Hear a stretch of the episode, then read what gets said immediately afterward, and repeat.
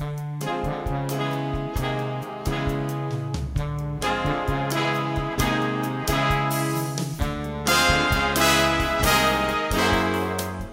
to Amateur Auteurs, the podcast where every week we sit down and have a discussion about a movie. I am your host Mike, and joining me is my brother Brian, and we would like to welcome you to Amateur Auteurs.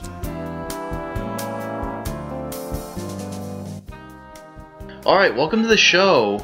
Uh, I'm your host Mike, and joining me as always, Brian, guys, hey.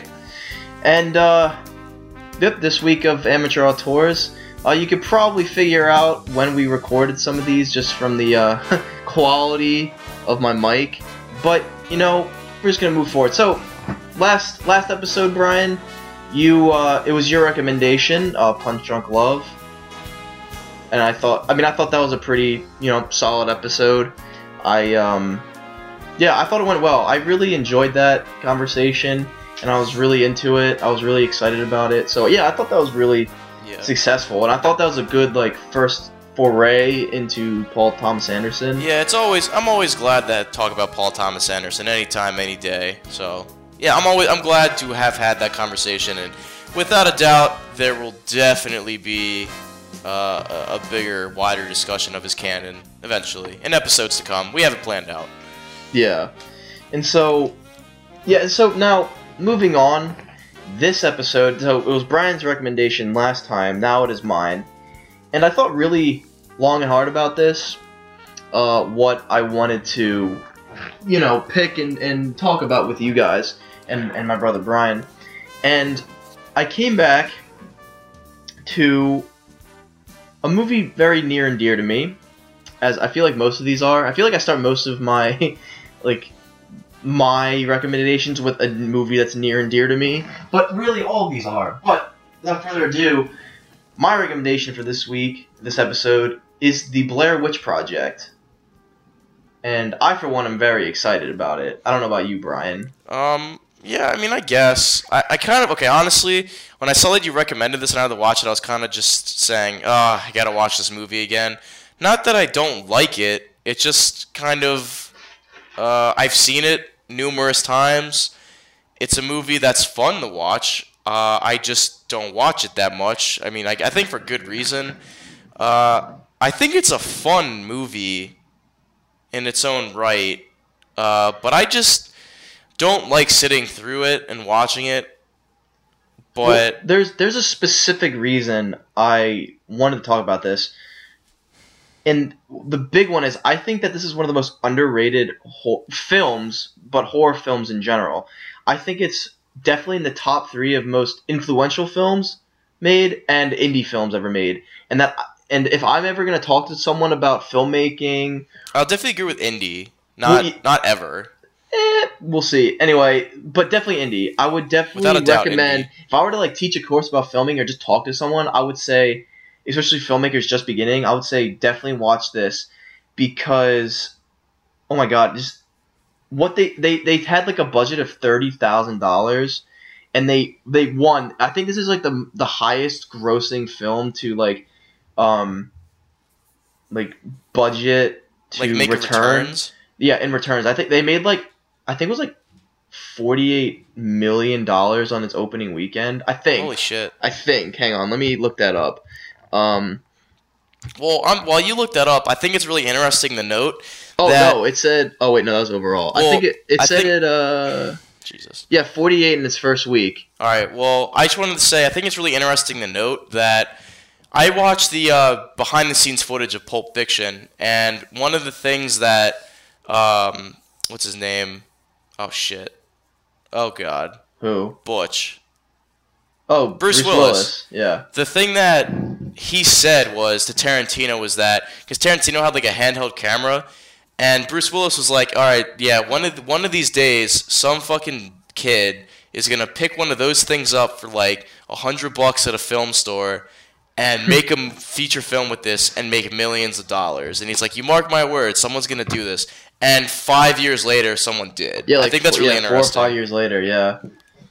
And yeah, so this movie came out in 1999, and it's starring well two just unknown directors, just film students like Daniel Myrick and Ed Sanchez, and it's starring three also unknowns: Heather Donahue, Joshua Leonard, and Michael C. Williams, and they all go by they pretty much play themselves. Um, and man, before so before we get into the film itself, I want to talk about it's it's rel it's like how relative it is with us and how, well, at least with me and how it resonates with me, and also kind of briefly touch upon its cultural impact and why I think it's so important.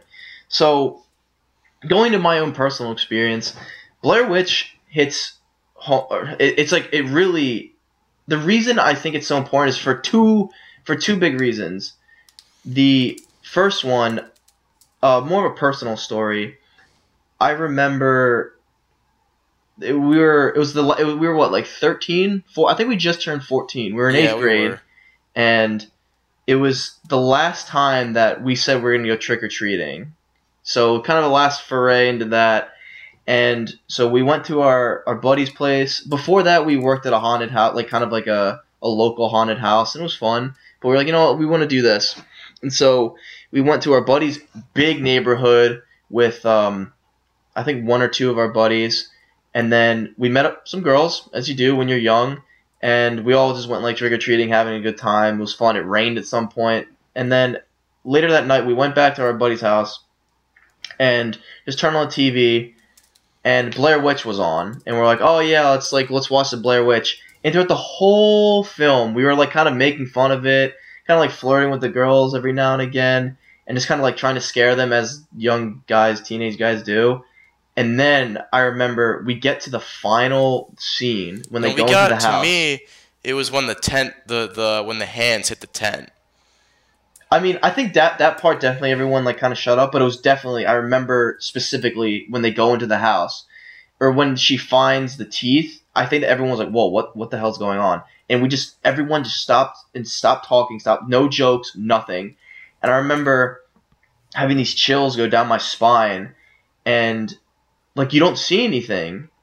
And i just remember that like that was one of the biggest reasons why um it was just i i it was i just remember just thinking wow this was amazing. And now i take that and it still deeply resonates with me. And the second reason as i kind of already hinted at it is just its huge impact on its culture at the time and how it revolutionized pretty much the found footage, in my opinion. I mean, it didn't start it, uh, but I think it definitely made it more popular and brought it to the attention of everyone. Because the before this, the only thing that I can really think of that was found footage, that genre was Cannibal Holocaust, and I know they, there had to be others in there, but I only know of Cannibal Holocaust. Yeah. Yeah, I mean, like I don't know, I. I don't really think it was really that big of a like that. There were definitely handheld movies out there, but I think it really exploded into the mainstream with Blair well, Blair Witch. I think one of the reasons is because it kind of followed the same formula as Cannibal Holocaust in that they pretended that, or like the the, the whole idea was that oh this is real, and well, okay, well also and they, and like and the oh and the whole like this is when the and I think it goes into the timing this was when the internet was yeah. very was just like kind of getting very popular started just getting to people's homes.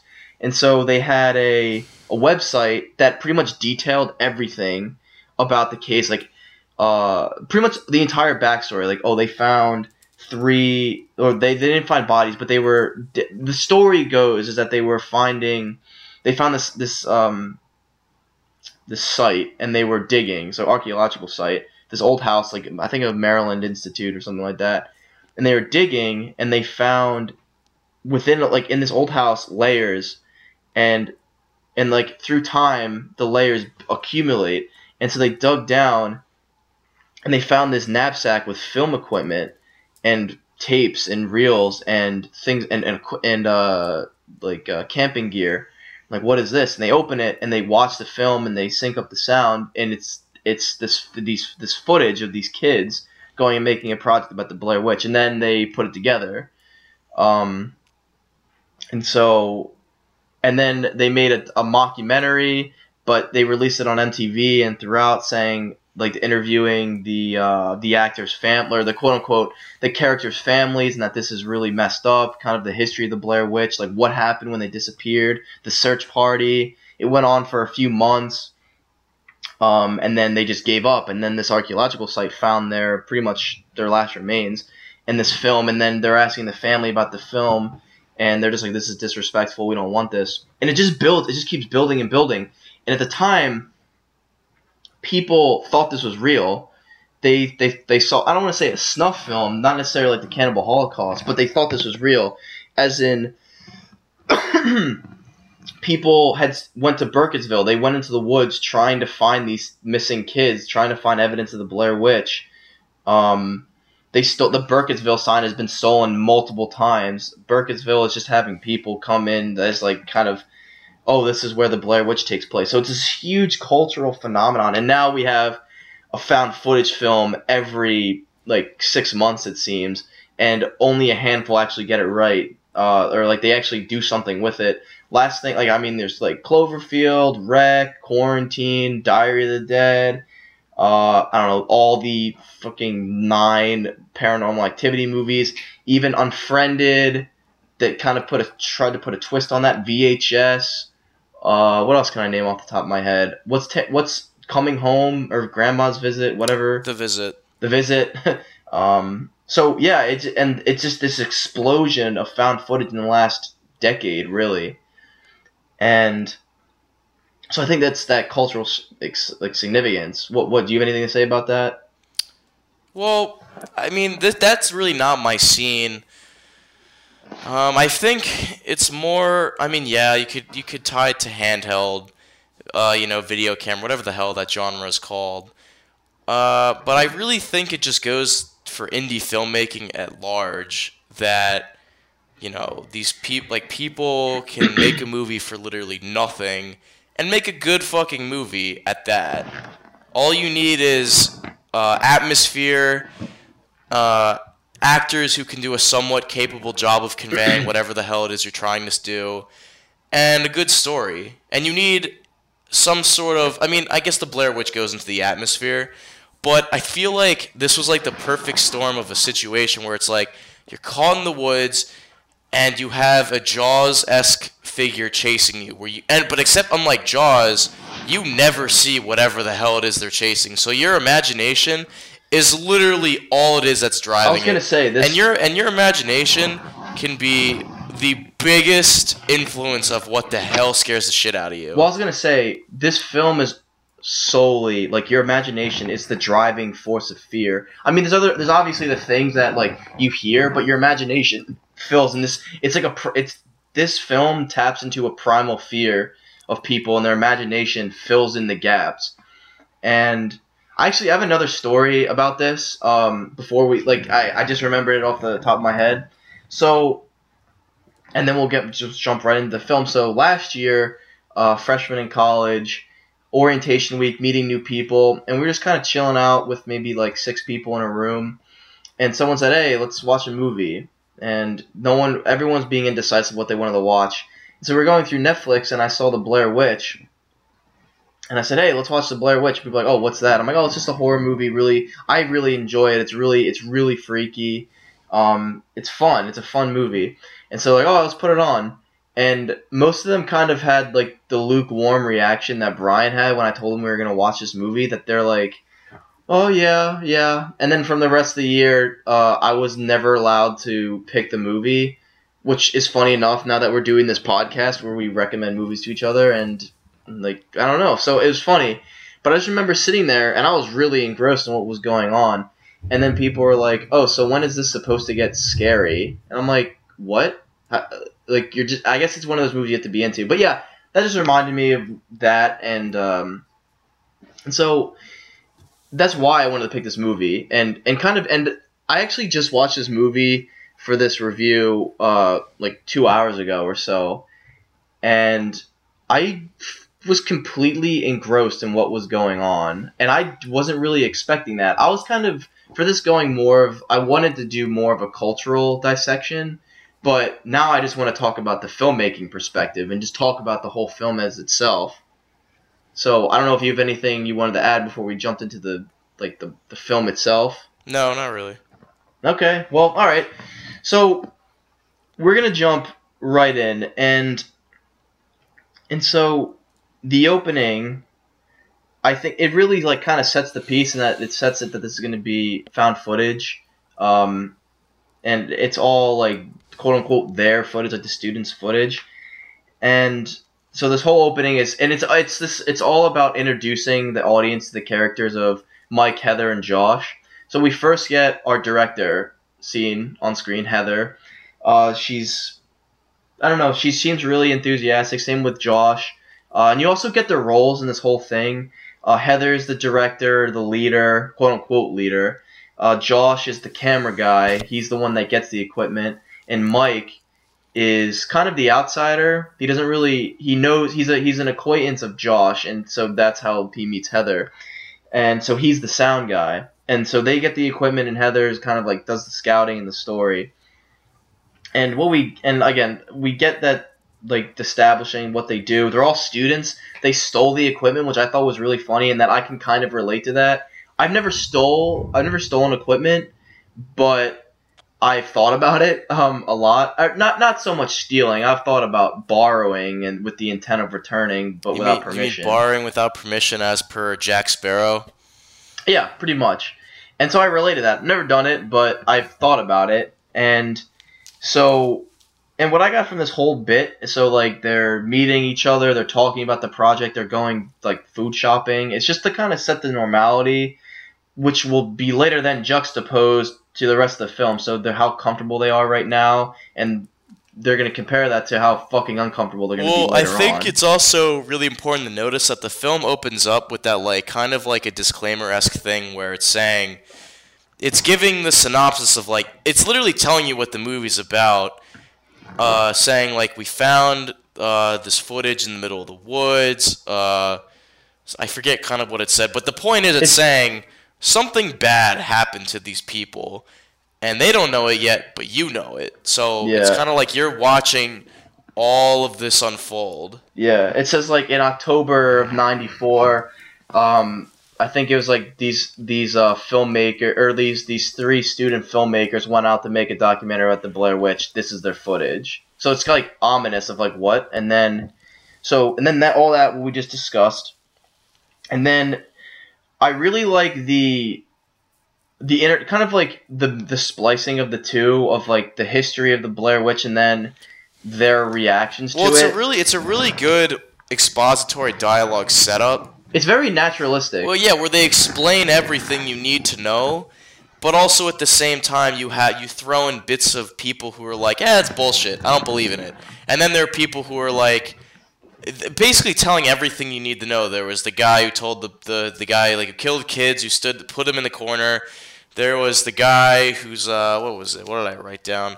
The the old guy who talked about Mr. Parr, who was the hermit who killed kids, Yeah. who found kids in his house. The there was the guy who said the Blair Witch is like the boogeyman, and that's where I said he kills the kids in twos from the corner. Um, Yeah, then the whole- old guy said the woods are haunted, and like, or she says that Mary Brown says that, but we'll get into her in a second. Then there's like the woman with the the little kid who the kid didn't want to hear it, um, and then that's when the woman talks about the cabin, and it just kind of just sets off now like this little kid who has no idea about it is just you know saying no no I don't want to listen to it, and it's like that's just even like more unsettling. And I Well, like the- and I think the fact wasn't it like some of these people just like off the street random people. Well, okay, here's the thing. Most of them were plants by the directors, like just to kind of like, hey, film this person. So some of them had like basic ideas, but that woman who had the child was just someone off the street, and she was just bullshitting a story to make it into the film. And the child, that was their genuine reaction of like, no, I don't want to hear it, and I love it. That's one of my favorite interviews. It's it's that one and the the uh, two like fishermen. Yeah. But like, so what I've written down is this also establishes like why Heather is like filming this documentary, and she says the the legend in itself is very unsettling, and she doesn't want quote unquote she doesn't want cheese. She just wants like a straight documentary. And then we get like the Burkittsville sign, which I mentioned. Um, it's been stolen, but I also like the blending of the 16 millimeter and the regular filming. So it's like, so the 16 millimeter is the black and white, and I really like, and that really plays off later on, especially in the house at the very end of the film. But I really like how they kind of blend and splice the two like kind of things together, and uh, and they use the black, they use the 16 millimeter so sparingly, but when they use it, because it, it it runs on limited film and they don't have that much film for it. Um, it really is effective because it's black and white, and it kind of devoid like later on when you see the stickman or the house, it really devoids like the color and like makes it black and white, and I really enjoy that. But um, so we get like the Burkittsville sign, the children's graves, which is like, oh, maybe like why are all these children like Well- why are the, all the graves belong to Well, I children? think I think that scene is like, well, first off, we missed Mary Brown. no, no, I was getting to that. no, Um, but I- well, okay. Anyway, if we're talking about the uh, the graveyard scene, no, it's it's no, it's like the uh, it's the very first thing they say. It's like, oh, there's a lot of oh, child there's a lot of th- graves okay. that have children and they were all killed in 19 or they all were buried in the 1940s but I no thought one I thought you were starting to talk about the cemetery scene. like the going. rocks What? like the rocks No, the cemetery with the, when they first start the documentary. yeah that's what i'm talking about Oh well, that no mary brown that comes like it's literally No. doc it's like the the cemetery comes first and then they talk about i just sure? watched I, I must have ago. written it down in a different order, but well, okay. Well, then if we're talking about, well hang on i want to get to the interviews too. oh too my fucking god, well, no because you just because the, i'm going in order and you I have something to say about the cemetery. You just said you're talking about oh it. well, i thought you were going about the interviews because i have No. things to say about each interview No, I have something to say about the the uh, the first shot of the documentary. I have something to say about that. all right it Well, I think it's funny that Heather is um, constantly saying like I don't want cheese, and yet this whole documentary is nothing but cheese. Like Heather is like she's like really good at acting, really terribly, um, in the sense that it's like she's it's all just cheese. Like that's exactly what it is. There's no better word to say it. In that she just sits there, reads from the stupid book in the most over the top way. Like she's trying to be so sophisticated, but it just comes off as like a pretentious film student who's saying this is what happened here and like this is why it's important. And then it's it's like oh you know this is Burkittsville like so many dead children and it's you know people who believe in the Blair Witch. Oh, and I just thought it was funny because even at like the the the rock in the woods and all that shit, it's all like pretentious. Eh, I guess. But like, I mean, yeah, I mean, I, I see what you mean, but like, I think these interviews, like jumping to that, is that they they like you said they they're expository dialogue, but they're told in like an interesting way, and they tell you everything you need to know. So like, you find out that I think his name's Rustin Parr. I'll say Parr. Parr killed seven kids. Um, like the old guy shot in 60 millimeter gives everyone the the young guy um kind of like gives the inner the idea that it's like a boogeyman kind of situation, but it sets up the ending where he like he couldn't take the eyes of the of the kids, um, so that's why jaw like that's why he made them turn around. Uh, that's why the handprints are on the wall. Uh, that's why there's children laughing throughout the whole thing. Like I mean, it sets up that the like kids were killed. Um, the mother and child, I absolutely love that. I thought that gave it such on authenticity and she just started making up a story just to make it to get it and like when the child started doing that like i think that was just golden that they knew that was to happen but um i just love that interplay between them. It's like oh it's not true. Don't worry. I'm just telling a scary story. And then she just turns to the camera and says it's true. And then just cuts. Um and then the old guy uh, they say like oh do you believe the woods are haunted? And he's like well i don't but mary brown does. Like oh who's mary brown? And mary brown is this creepy as fuck old lady um which I think was an actual person who believed in the Blair Witch. Jesus. Like it's that it, like it makes it that much more creepy. Like that fucking like wooden fence that she's like, well, I don't know how to open this. That was a genuine like Heather Donahue had like, uh, what is this? Well, I then- feel like that was like a big tip that like they're trying to hint that like maybe she's the Blair Witch. Like it could be. I thought like the fence was like a red herring. Oh, I never really thought of it like that, but I mean that makes I mean that would be a good theory. That that's like my theory that it's like it's a red herring and it's like you're supposed like maybe that's her. Like I maybe took she's her as the a batshit crazy old woman, which she in reality probably was. But um, so but, but what you get from this is like you kind of get this in like interpretation what the Blair Witch is is that it's a woman. She said like a hairy woman with a shawl, didn't say anything, and that she kind of well they they mentioned later on that she like levitates and she doesn't touch the ground. That like that's where the imagination comes in. But then you get that immediately. They're like, oh yeah, they're trying to entertain these thoughts, and then when they leave, they're like, she is she's crazy. And like, yeah, yeah, we know. Like she's saying that she's a ballerina. She's writing a book on history, something like that. But all of this sets up all the exposition in a very, very interesting way, and and it, it's at this point, at well, maybe the next scene, uh, when they're in the hotel, and that I'm assuming that most of these scenes are improv.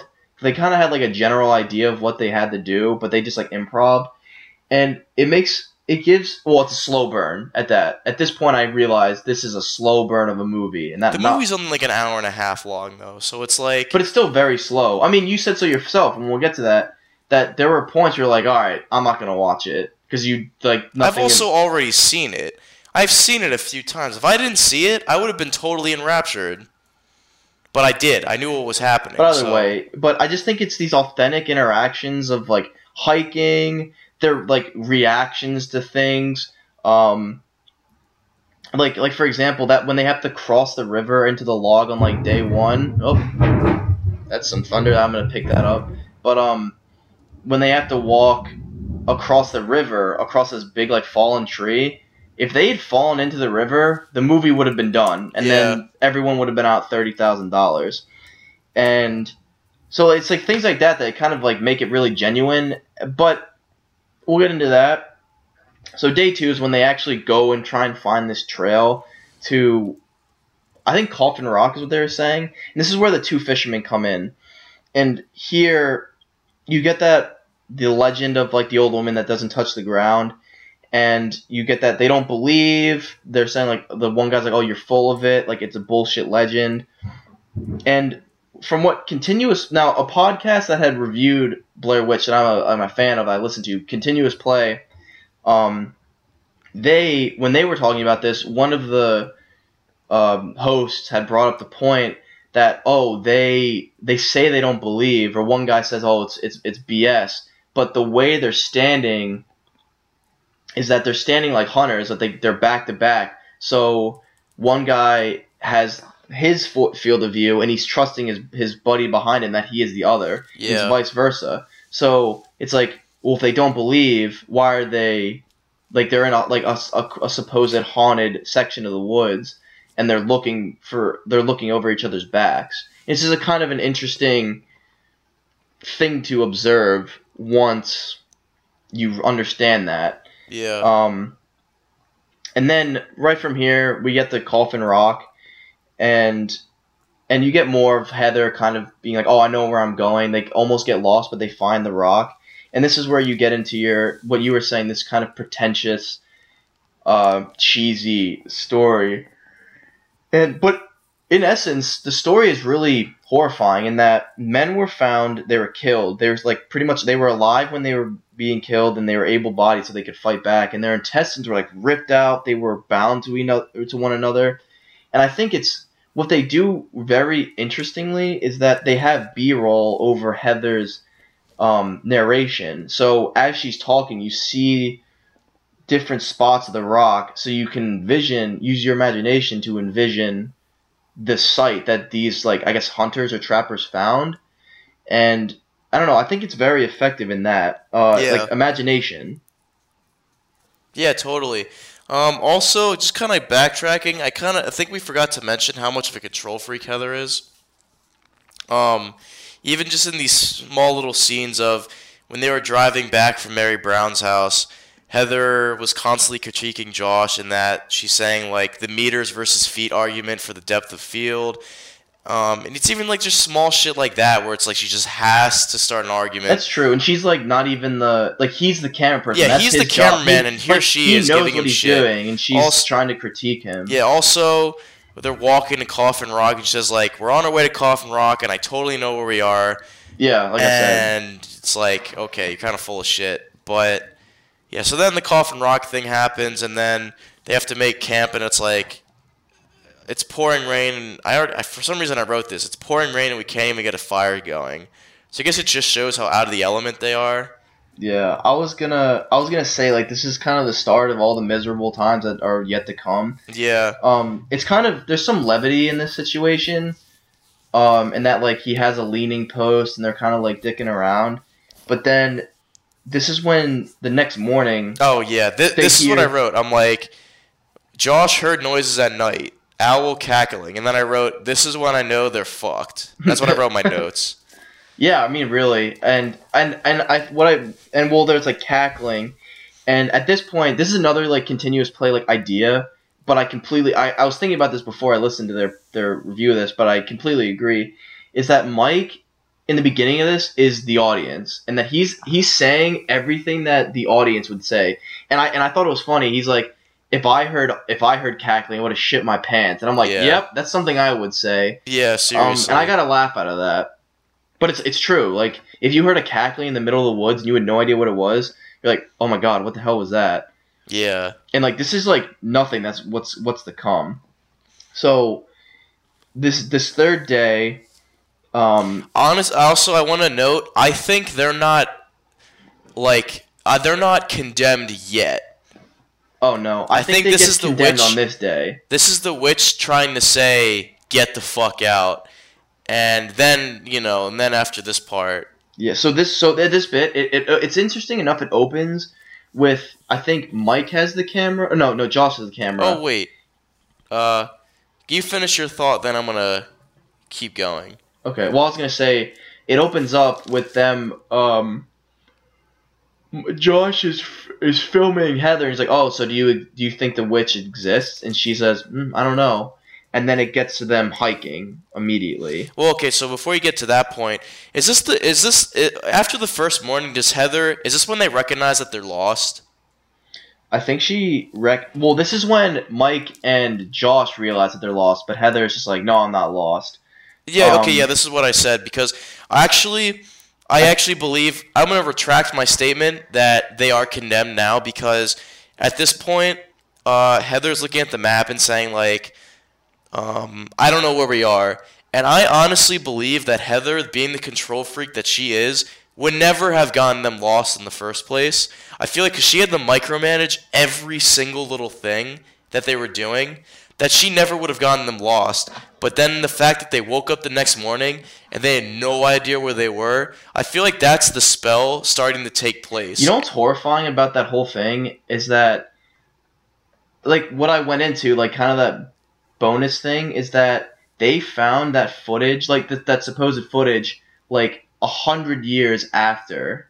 really? Like, that's like, you know, okay, so the only way I can describe this is, like, with evolution, it was bio major, so, like, with, um, so like the way like uh with rocks like you know like how like how fo- how they like one of the re- like one of the ways they like date like rocks is by counting the the uh the layers of like however much however like they find it here and if they count like Yeah, sure. like say six layers it's like a tree, yeah. like yeah, it's like a tree. That It's like kind of it's it's a similar idea like counting rings. So that's how they they deduce that since these um like according to this documentary that since it was buried so deep that it couldn't have been there except at this point. Like so they essentially carbon dated it. so are you saying that So I'm saying that the witch like- sent them back in time to a time when there was no civilization. holy shit, that's actually kind of I didn't watch the documentary. That's actually like really how weird. else would that footage get under there? Yeah. Like it was buried under time. huh. Like, isn't that fucking horrifying? So, like, they're lost. They're genuinely lost. And, like, um, Damn.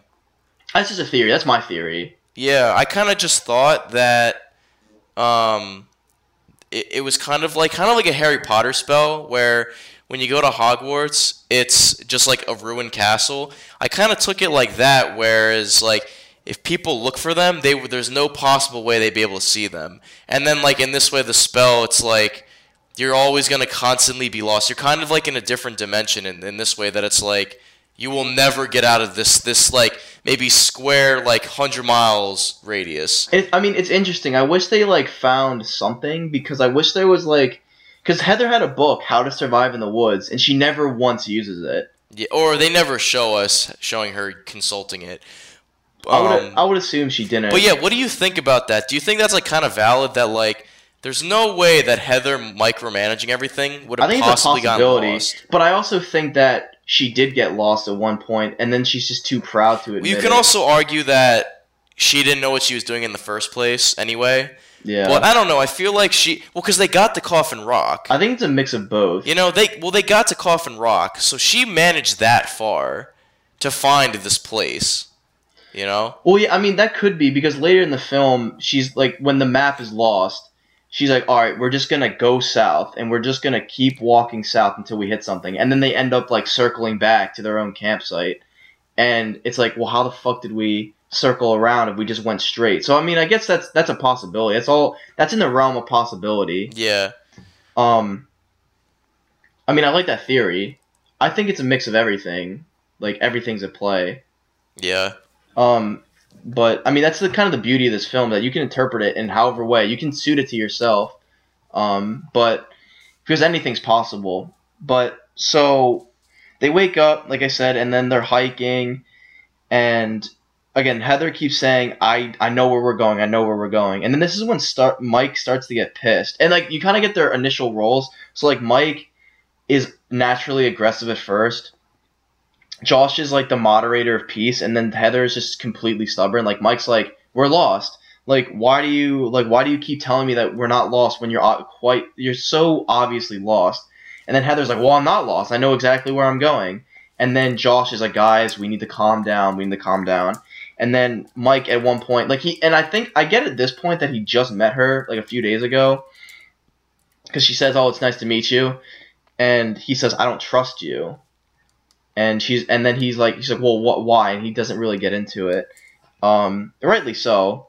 And also, this film kind of gets into why she's filming everything because everyone's like, "Well, why the hell is she just filming this? This has nothing to do with her documentary."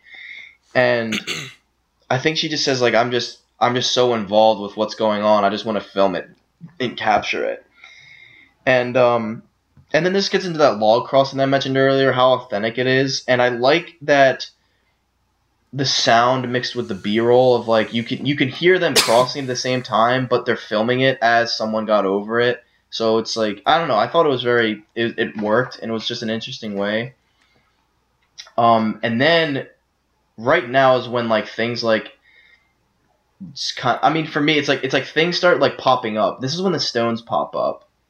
Um, honestly, I don't think. See, I like your theory that they're condemned the moment they wake up, but I don't know. I feel like they're condemned at the end of this night. Um, like actually no, I feel like they're condemned once the witch or whoever, whatever entity is present, puts the rocks outside of their tent. That's when I feel like they're condemned.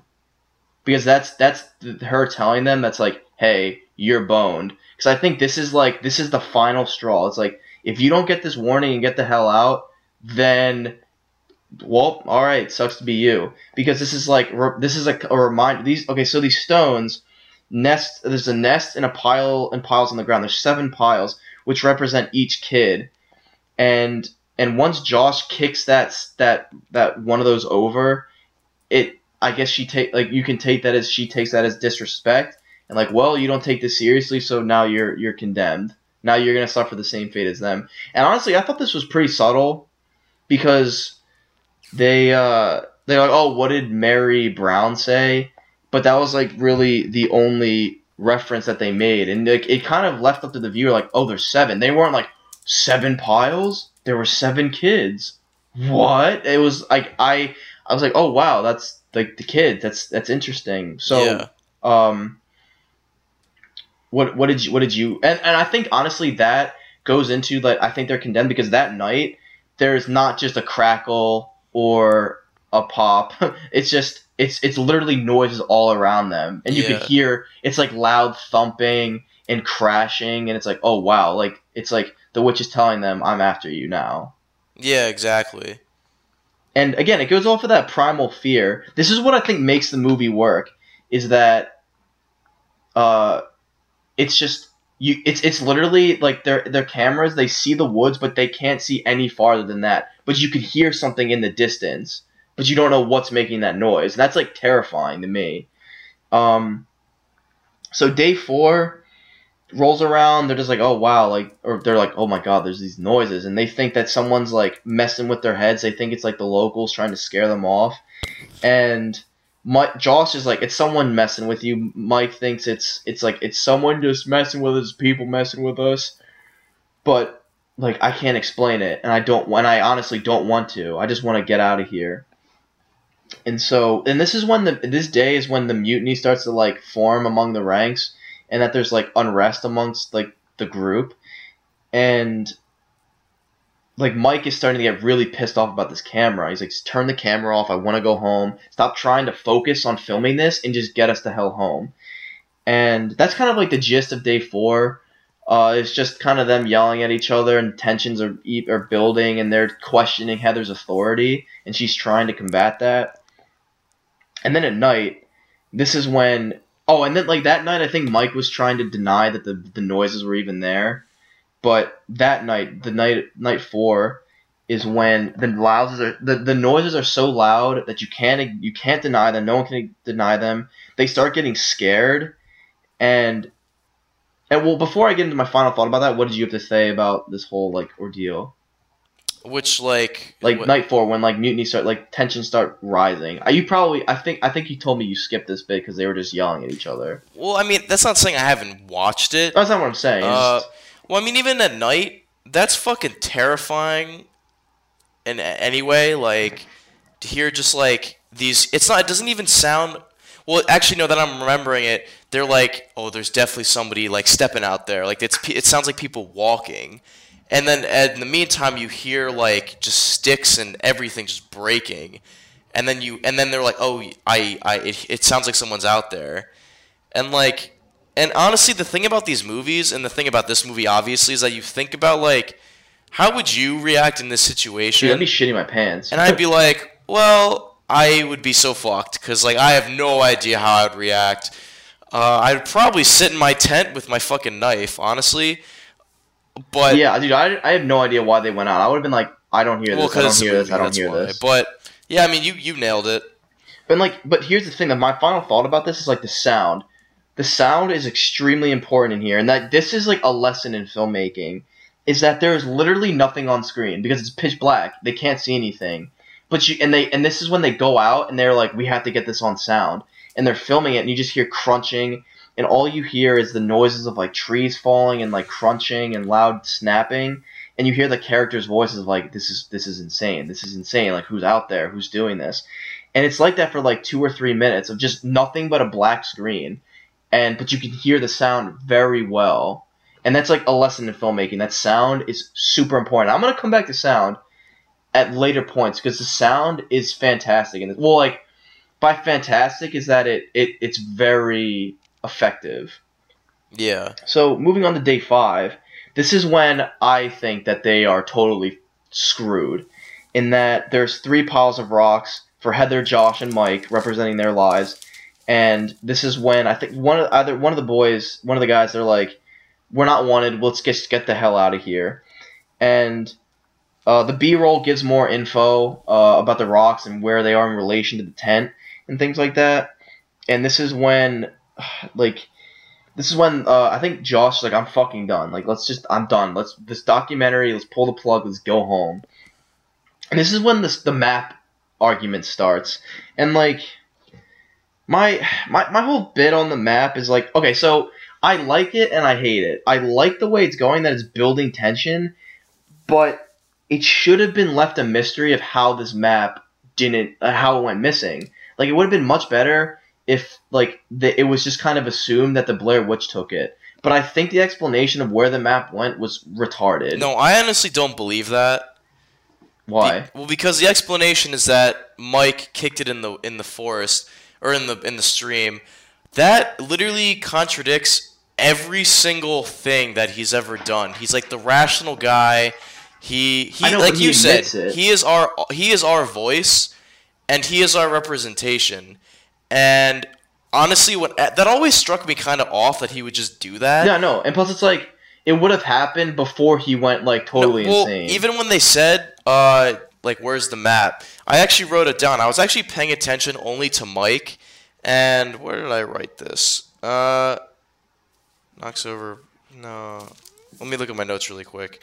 Um, well, I remember basically Mike was like, "Oh, you don't have the map." Like he sounded like concerned, and like I- feel like in any other situation, if he actually did do that, he wouldn't be saying shit. He would be kind of detached from the situation, and he wasn't. He's saying like, "You really don't have the map," and and then I that's why I think it's more of the spell taking control of Mike. I think I would have bought it more if later on, like he's if Heather was like, "Why'd you do this to the map? Like, why did you do that?" Kind of like I want to know. Well, And no, if I think it's, he it's was just like- taking. No, no, no. Wait, if he was just like, "What are you talking about?" Like he had no idea. Then I would buy that more. No, because it's taking advantage of them all and it's exploiting their fears.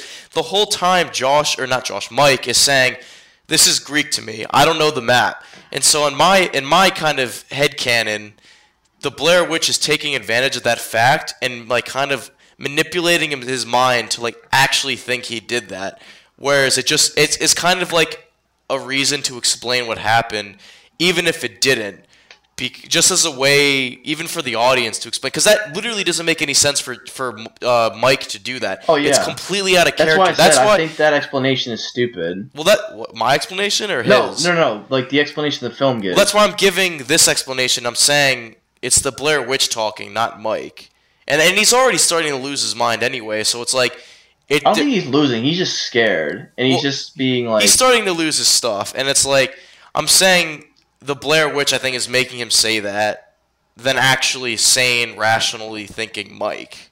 Yeah, and like, I mean, the whole point of this whole point, or I'm sorry, this whole scene, like day five, like the morning, or like the, the day, is just the point. This just show that this is this whole thing is Fubar, and that they're completely lost. They even say like this, we're lost. Is this is really messed up, and and this is when Josh tries to be rational, and he says people are gonna start to notice that we're not here.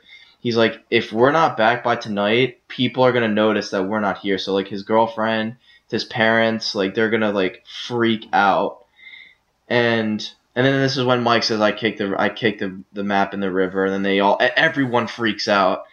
But after that, they kind of like, "All right, well, it happened. We have to keep moving." And then this is to me the most iconic scene in the movie is when the stickmen are hanging in the trees Yeah. and they're and to me they're creepy as all hell.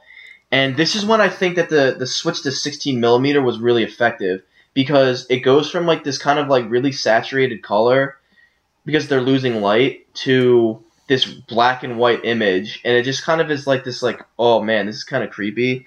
And and then you get the background of people just like the guys like this is so fucked up. Like why like why like what do what do these mean? And they're like discovering new things. There's like all these variations, and then they just want to get out of there. But Heather just wants to keep taping, and and and they're like, God, like turn the camera off. Let's go. And she's like, Wait, wait. Like we have to get all of this, and they're like, "No, fuck off! We have to get out of here. We're obviously not wanted." And uh, and then this is what you this is what um I have this written that this is when this is when Heather officially states that they're lost and she doesn't know what to do Mhm. Yeah. and then oh man this this is probably my like my favorite n- day or night uh, section because at night this is one of the freakiest parts of the movie outside of the end is that so they say all right we're not going to light a fire because every time we light a fire it draws attention to us. When we light when we use flashlights we get light so everyone just turn off their lights don't bring any attention to us. And then then they wake up and you can hear distinct voices. You can hear children. you yeah you hear hear you hear children laughing and like you hear like a, I, I heard a man and and they're like and then uh this is they turn the camera on and they're all freaking out. And they're just like oh jesus like jesus what's going on? They're all like completely scared. And then that's when the children start laughing and then they start banging on the tent and they all freak out. And they all run out and heather's famous line in the movie is like what the fuck is that? That was well first of all that was a genuine reaction. Like Oh, she yeah. saw like apparently the filmmakers dressed in like all white like uh like spandex or whatever and they were banging on the on the on the tent and then they ran away and then when heather and then they all ran out of the tent and heather looked over she saw them and and like Heather, like they were all were like these are all genuine like reactions to these things because I guess they knew that something was gonna happen that night just to like be to have the cameras prepared, but they had no idea that the filmmakers were gonna do that. So when she ran out, and like you're also caught up in the moment of what's going on, regardless if you're acting or not. She looks over and she says that, and she what she had seen was the film like one of the filmmakers dressing completely like white running through the forest. So she had no idea what was going on. Yeah, like I'd be terrified too. Yeah, you got to Also, if you're putting yourself in the moment of the actors, I, yeah, yeah, I would totally be feeling that way too. Yeah, and then like this is when they, they say like turn the lights off, nothing, and they stand out. They stay out in the wood. They stay out in the middle of the woods, so they're completely exposed.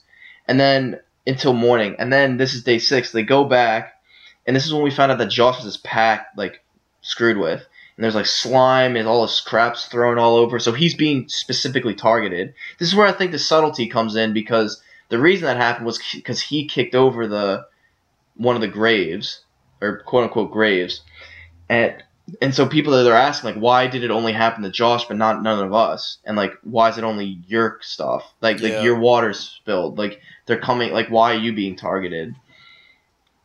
And so this is when Mike well Mike attacks Heather. Well pretty much like I'm gonna break the camera then they apologize. And then the camera for the first time turns on Heather like in through this how this ordeal. And this is when uh Josh says, you know, I, I, I now know why you like the camera because it filters reality. Uh, it's not it's like it's not really reality. Like you you can kind of disassociate yourself from what's going on. And uh, Josh loses it at this point. Mike, in some regards, tries to take over as like the strong moderator. In that he's like trying to stop the fighting. He's trying. He's like saying we have to prepare. We need watches. We like like who stays up and things like that. Um, and then this is when they like they've been hiking all day and they find their own campsite. And then again, they're also they're more genuine reactions.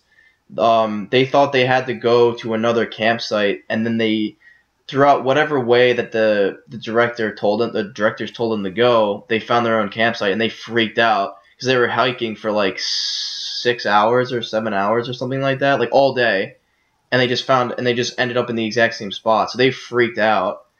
Um, and so when Heather is just like, she starts crying, and then Josh he freaks out because he takes the camera and says, "Oh yeah, you know, you want your motivation. You're lost in the woods. You're being stalked. You're like, you're all your crap is gone. You're starving." And at this point, he admits that there's a witch. I don't know if you caught that. Yeah, yeah. He says, "Oh, there's a witch that's that's leaving shit behind you and it's stalking you." I'm like, "Wow!" He just admitted that he thinks he's a witch, and then Heather admits why she's filming, continuing the film is that this documentary and what's going on to them is all she has left because she knows that her her perfect documentary that's going to change the world is now complete. The plug has been pulled and it is the jig is up. So Yeah. her filming what's going on to them is the only thing that she has from this that she can salvage. Um, so what do you have to say about all of this? Well, well, it's like yeah, it's like the total. Uh, I think it's the epitome of just them losing their shit. This is the point of the movie where you know all the cards are on the table. You know, jo- like you said, Josh admits that it's a witch.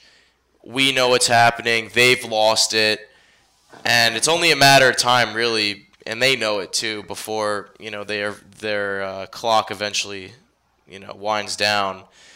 Uh, it's like a total desperate and dire situation that they're finding themselves in. They just really don't know what to do with themselves. Uh, and yeah, so that's really. I mean, you're nailing it. So keep going. Um. All right. Uh.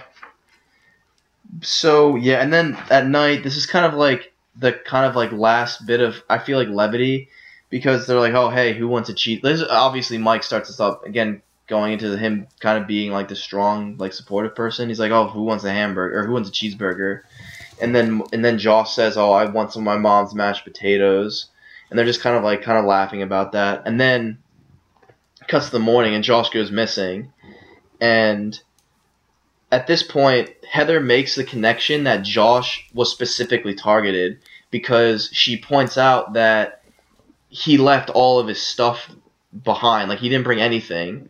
So it's like, where did he go? Like he obviously, like it's like he couldn't have taken off and started hiking without them because he left all his gear.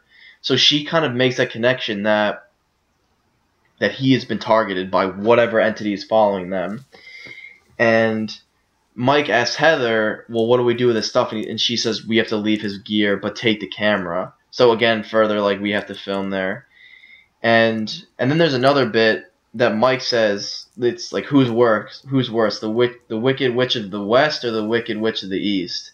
Kind of like another like kind of play with the witches, and he's just trying to like make levity of the situation, and and he's just kind of like, oh, like, oh, and he goes, this is a scene where he's like kind of completely lost it. He's like sitting there, he's sitting cross-legged, he's like rocking back and forth, and he's kind of whispering to himself, like, oh, Yeah. oh, we, we have to go, and he's like, well, it's okay. I have food and I found smokes at the bottom of my bag, so I'm still smoking, so that means I'm alive. But he's like kind of like giggling to himself, and he's like, it, it looks like he's fucking. He's like, off his rocker at this point. yeah, and so again at night we hear again sound. You, can't see anything, and they hear screams of Josh, and it goes to the imagination like, oh my god, he's screaming for them. He's like, I, I don't, I don't know what he's saying, but you can hear the screams distinctly, and they don't know what to do. Heather starts crying. Mart, um, they both they both start to break down, and then once they go back in their tent you can in the darkness you can hear Heather saying don't fall asleep don't fall asleep because they're afraid that if someone falls asleep that someone's going to be missing when the other one wakes up and that's kind of like that's really bringing I feel like this is the point where everything starts to bring everything home in that they're they're completely they they're I think I feel like hope is completely gone at this point Yeah, yeah, totally. Uh, and that's even like an understatement. That's like they're at the point where they know, they know with absolute certainty that they're done. Yeah, and and then the next day, this is when Heather finds this bundle of sticks, and it's wrapped in the rope, uh, Josh's shirt, and inside it's blood, teeth, and hair. But what's great that I really think Heather Donahue does well because she's obviously the camera operator she is acting at the same time that she never focuses or lingers on it. She gives you she gives the viewer just enough insight of what's in there, but never is it like distinctly clear. So like I said, I think it's it's well it's obviously blood. It's obviously his his um his shirt, and I thought I saw some hair in there, but I'm I'm assuming that's a tooth or teeth. That's teeth. I mean, that's what I would assume. But you never like, but it's shaking because, and she's like reacting to. She's hyperventilating, and it's really putting the viewer in there. Um, what I now that I think about it, what I really like about Blair Witch is that they are able to like invoke uh these like feelings without any music whatsoever.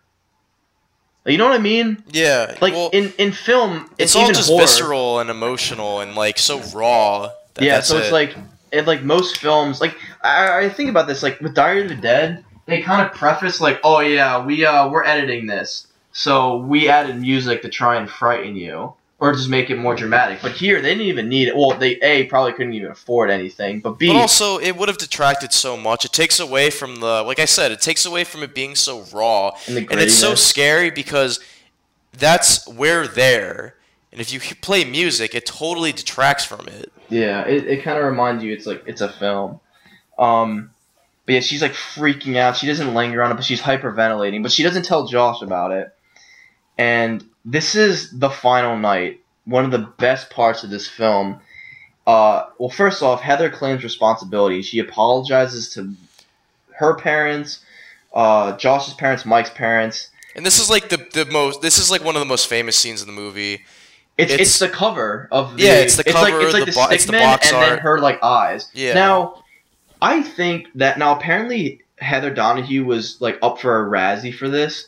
I can I couldn't I can I completely disagree with that. I think people give her so much crap, and I think she's a really she does really well in this. I don't think I mean it's not Oscar worthy, but it's not Razzie. Yeah. And it's really at this scene that she I genuinely like she's terrified at this point. Like she's Yeah. like actually terrified.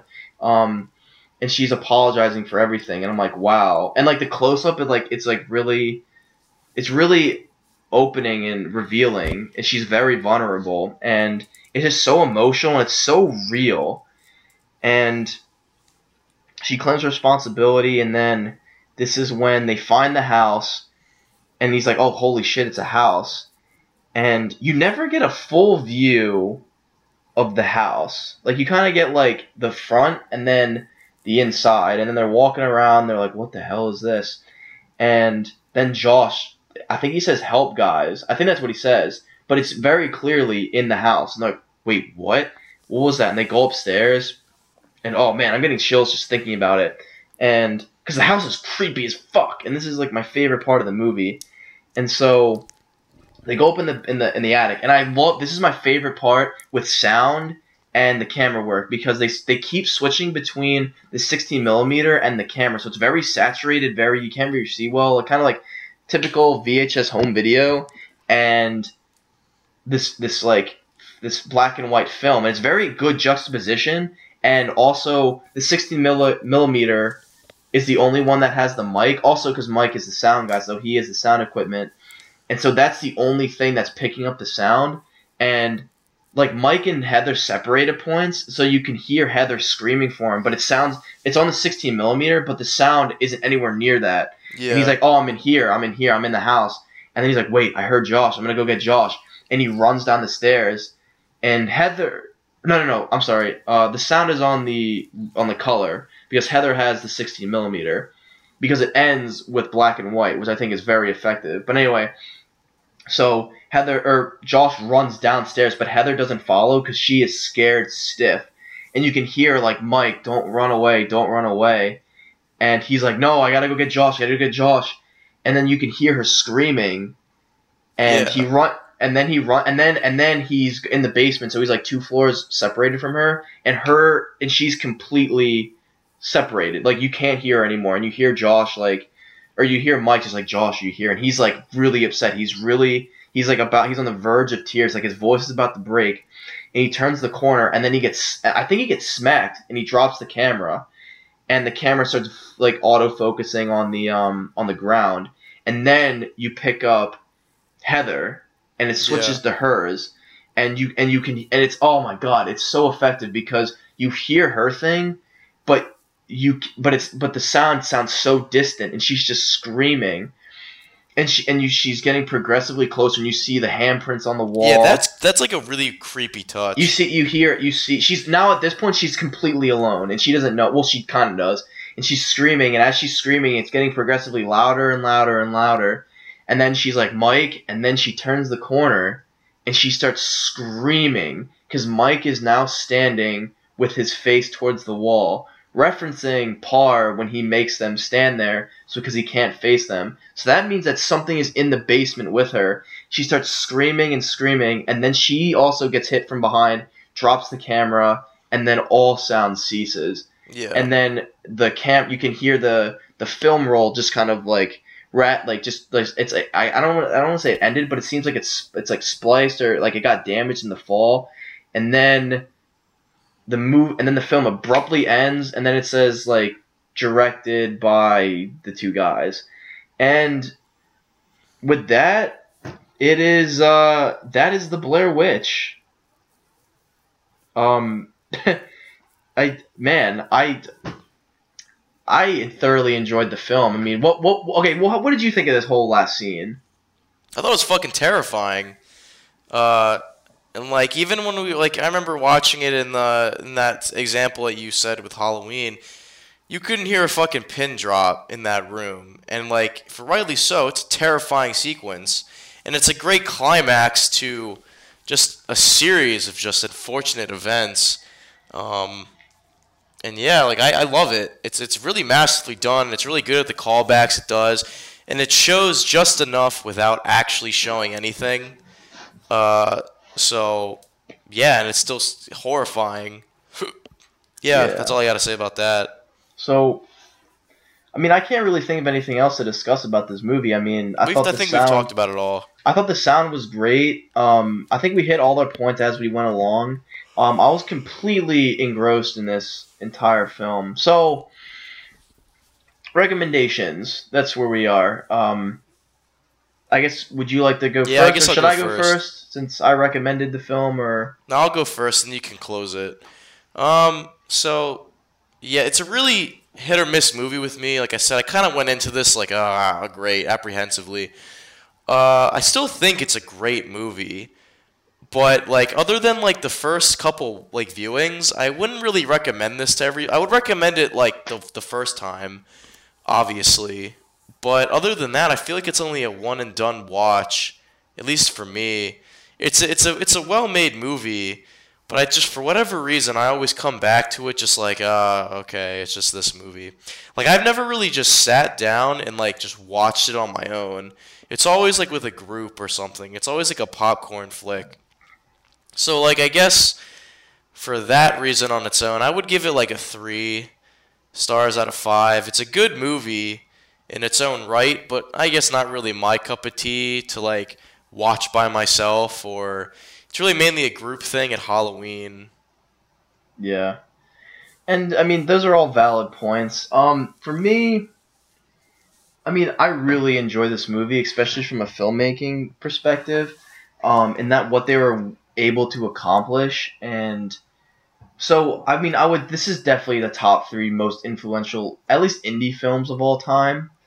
And and I would definitely recommend like I think that every video like introduction like intro course should show this film or at least bits of this film um to, sh- to, to highlight um like especially sound and the last bit of how to edit things together i think that'd be really great uh, but I really like talking about this. Like just even speaking about this last scene, I was getting chills down my spine just talking about it, and I was getting creeped out. And no, and like the thing is, nothing is ever shown. It's all your imagination. And I think it's super effective, and it's and I, I agree with you. I this is not for everyone. Um, from my story, uh, from my freshman year of college, I was the only one that really enjoyed it.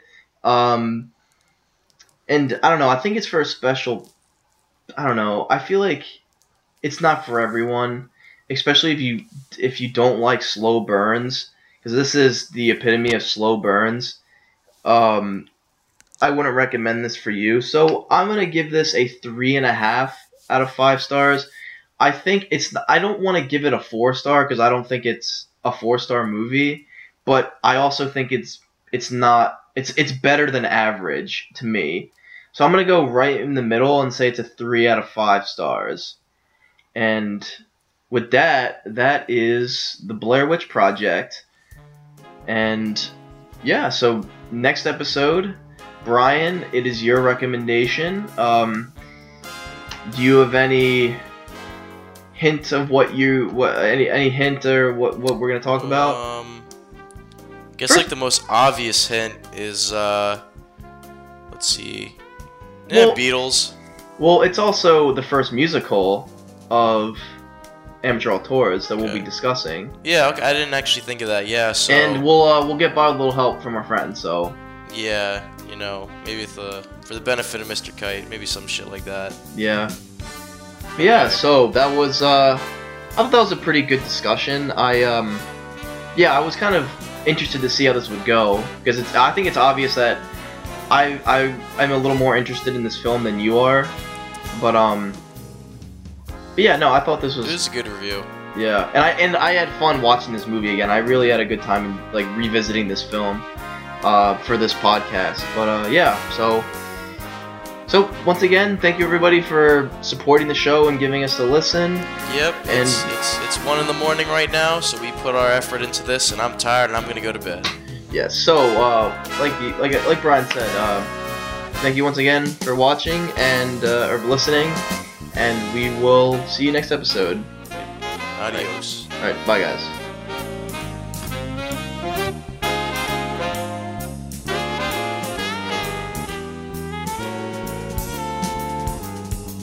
Thank you for listening to this episode of Amateur Auteurs. If you like what you've heard, want to leave a review, or even make a possible suggestion for Brian and I to discuss, you can follow us on Instagram at the Amateur Auteurs, on Facebook at Amateur Auteurs Podcast, or even send us an email at the Amateur Auteurs Podcast at gmail.com. Once again, the Amateur Auteurs Podcast at gmail.com. That is one word. Cover design was composed by Sarah Jacobs. You can find more of her work at her own website, Digital Adventures. Opening and closing theme was performed by the CCH Jazz Ensemble, which was found using a Creative Commons search. Once again, we would like to personally thank you for supporting the show.